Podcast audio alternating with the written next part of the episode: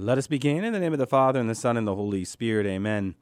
Our Father, who art in heaven, hallowed be thy name. Thy kingdom come, thy will be done on earth as it is in heaven. Give us this day our daily bread, and forgive us our trespasses, as we forgive those who trespass against us. And lead us not into temptation, but deliver us from evil. Amen. In the name of the Father, and the Son, and the Holy Spirit. Amen. Well, welcome to another edition of Seeds of Truth. This is your host, Joe Hollcraft, coming to you from KKXX Studios, Chico Life Radio, 103.9 FM and AM 930. It is great to be with you another Friday evening where we are set to continue our exploration into how to better respond to the question, Can you pray for me? And we have been doing this with keys, nine keys specifically. And in saying that, we have arrived at that point where we are in our ninth key. And what I wanted to do with this last key is to reflect with Mary, that we are called to pray with Mary. Now, I know for some of us, this is subject matter that is very close to our hearts. Uh, maybe for others, it is subject matter that we just don't quite understand. So, hopefully, wherever you are at in that, uh, these next few weeks will serve your understanding on why uh, we should be praying with Mary. To the least of which we should say that God chose Mary, and it is right that we choose Mary as well. Right? If you were to go into the Gospels, Matthew introduces us to Mary as who but the virgin who will conceive and bear a son. Matthew 1, verse 23. The Son who is the God man, Jesus Christ. Right? So Matthew immediately introduces us to the unique mediation of Mary who will share in the great mediation of Christ Jesus. Mark, in the next gospel, introduces us to Mary in a way that is really an echo of Matthew, huh? As he resounds Mary as the mother of God in chapter 6, verse 3. Luke introduces us to Mary in the Annunciation with that great angelic salutation, Hail, full of grace, in the Greek, Kecharitomene. Upon a brief dialogue about how this will be, right? Mary says, What but yes? Yes to the vocation of being the mother of God and at once mediating divinity. Uh, John introduces us to Mary where but in the wedding feast at Cana with the words, They have no wine. Another dialogue ensues, and with the words, Do whatever he tells you, Jesus turns the water into wine. And once again, there Mary is in the middle, mediating divinity. The book of Acts, right? Introduces us to Mary when, where, but in the upper room. And there she is in the middle as the Holy Spirit is, is coming down upon the apostles, mediating divinity. So, you see, my friends, the gospel message is clear. Mary's mediation brought about the presence of God in the world and the first miracle in the gospel.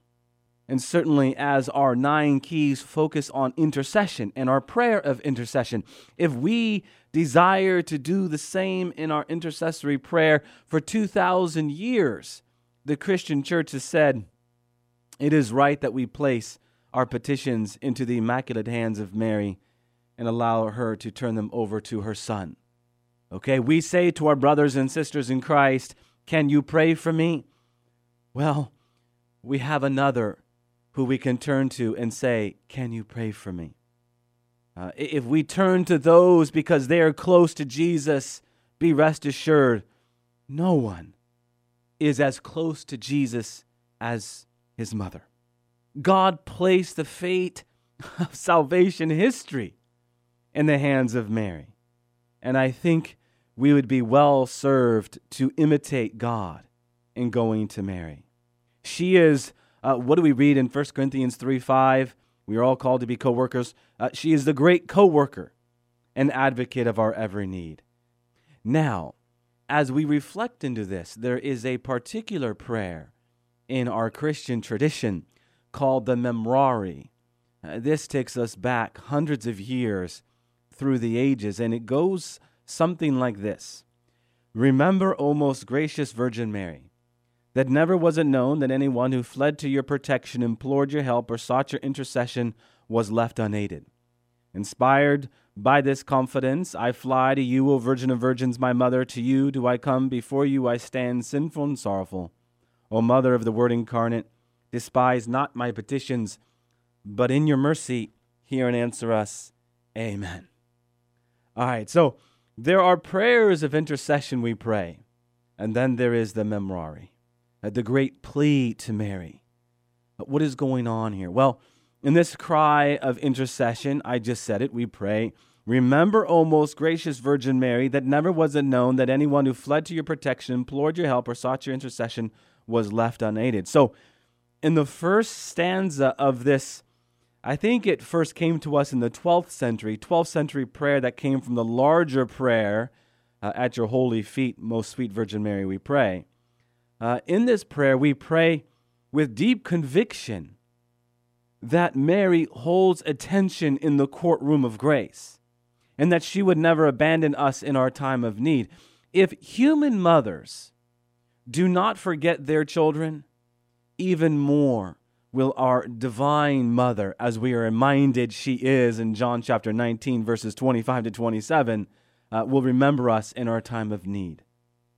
We say gracious because she is gracious, as she is full of grace gracious very well might be the most apt description one can really ever give the Blessed Virgin Mary because indeed she holds favor in the eyes of Jesus, she who is his mother. He honors her, right? Among the many saints who have prayed this great prayer, the Memorare, include the likes of a Saint Francis de Sales, uh, Saint Mother Teresa of Calcutta. She used to pray this prayer every day, nine times a day. So, St. Mother Teresa, who lived in the midst of man crying out, would fly to the Blessed Virgin Mary nine times a day. When I pray this prayer, I often think of St. Mother Teresa flying into the bosom of the Blessed Virgin Mary, praying with the tears of those who she was loving, praying with the tears of, of those who, who she was serving especially in that second stanza we prayed. Inspired with this confidence, I fly to you, O Virgin of Virgins, my mother. To you do I come. Before you I stand, sinful and sorrowful.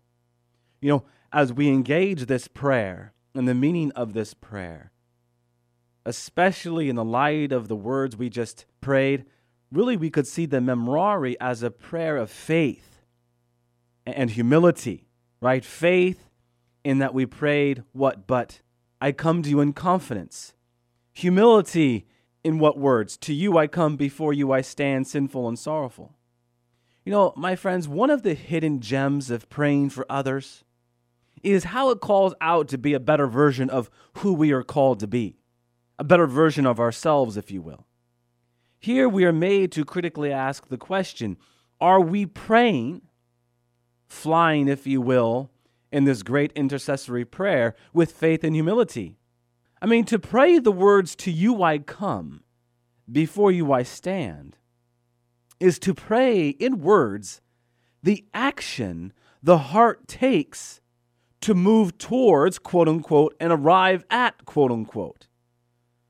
We live in a world of almosts, in a world of I started twos, right? we say things like, I almost helped the homeless person on the street, or I almost gave $100 to the local charity, or I started to get up and, and go to church, but I never made it, or I started to fill out an application for the job, but I was just too lazy. In this classic Marian prayer, we do more than almost or start to. In faith, we go all the way to Mary. And when we arrive, we say, Before you I stand. And we do so in humility. So, this is a prayer that I think teaches us what faith is about, what humility is about, and really what it means to follow through in what is placed in mind and heart. The more we adhere to the words we pray, the livelier our prayer will become. The livelier we will hold up those final words of O Mother of the Word incarnate, despise not our petitions, but in your mercy hear and answer us. You know, it's in this final stanza that we have the great cry that belongs to any prayer, right? Despise not my petitions, but in your mercy, hear and answer us. Again, it is any mother's greatest joy to hear her children's deepest cry reach her ears, right? We can be assured that Mary despises not our petitions and that she is listening attentively. Mary is a captive audience to everything we have to say, and her deepest desire is to fly to our aid. In this last stanza, a question often arises you know, is it too much to pray to Mary with the words in your mercy? After all, it is the merciful heart of Christ that saved man from sin. Of course, yes. But remember what we have already said here, right? 1 Timothy 2 5. We are all called to share in the one mediation of Christ. Mary, as mother of God, uniquely shares in this one mediation of Christ.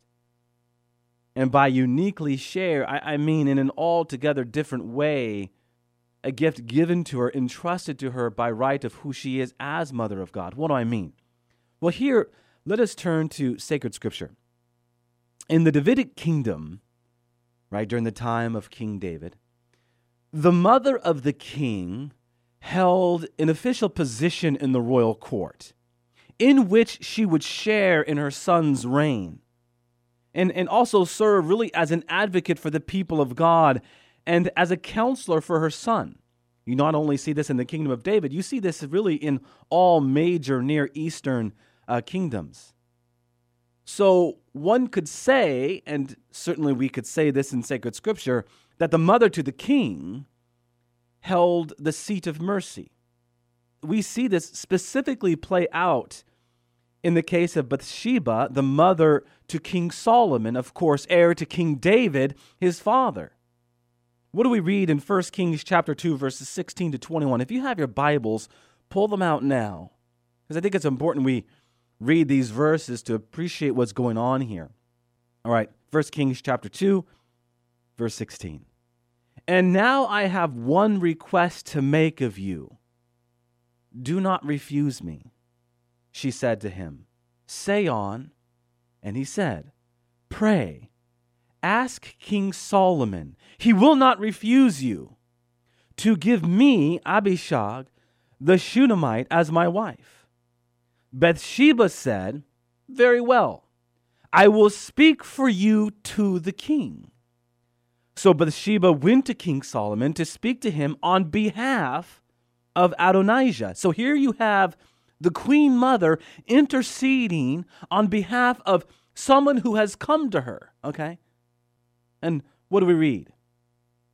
And the king, King Solomon, rose to meet her and bowed down to her. Then he sat on his throne and had his seat brought for the king's mother. And she sat on his right. Then she said, That is Bathsheba to Solomon. I have one small request to make of you. Do not refuse me. And the king said to her, Make your request, my mother, for I will not refuse you. She said, Let Abishag the Shunammite be given to Adonijah, your brother, as his wife. And of course, King Solomon grants this request. Brothers and sisters, a number of things to be present to here, right? First, as uh, Scott Hahn reflects in his book on the Queen Mother, that her son was approaching her son king on behalf of another person. This was the norm in ancient courts, as the great lady was also known as an intercessor and advocate for the people she served. Second, that Solomon rose as she entered the room and shows further respect by bowing before her and by seating her in the place of greatest honor at his right hand. These actions not only record what would be court ritual of Solomon's time, but a reflection of the very real relationship between the two. And we should also say that in this action, the king's authority was never threatened. He remained the monarch. She sat at his right hand, not vice versa.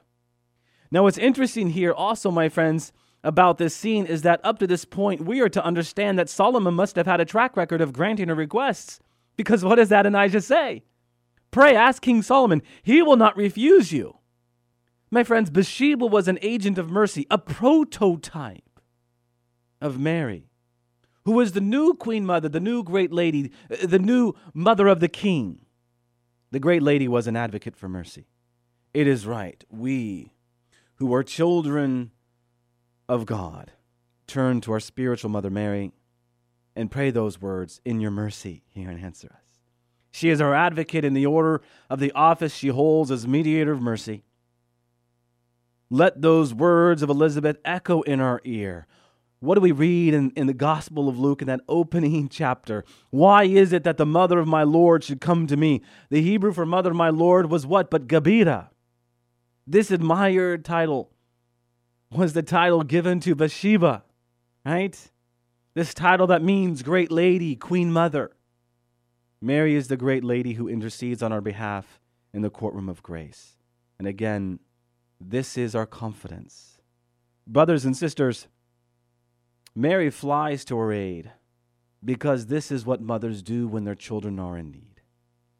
She shares in the one mediation of Christ because this is what Mary was tasked with on the cross as our spiritual mother. And so, as we reflect into this great key of praying with Mary, we do so mindful of the subject matter that we reflect upon. And that I would encourage you, as we wrap up our reflection for this evening, that we do reflect upon these words and we do so in humility. Amen. Amen. All glory be to the Father, and to the Son, and to the Holy Spirit, as it was in the beginning, is now, and ever shall be, world without end. Amen. And God bless you.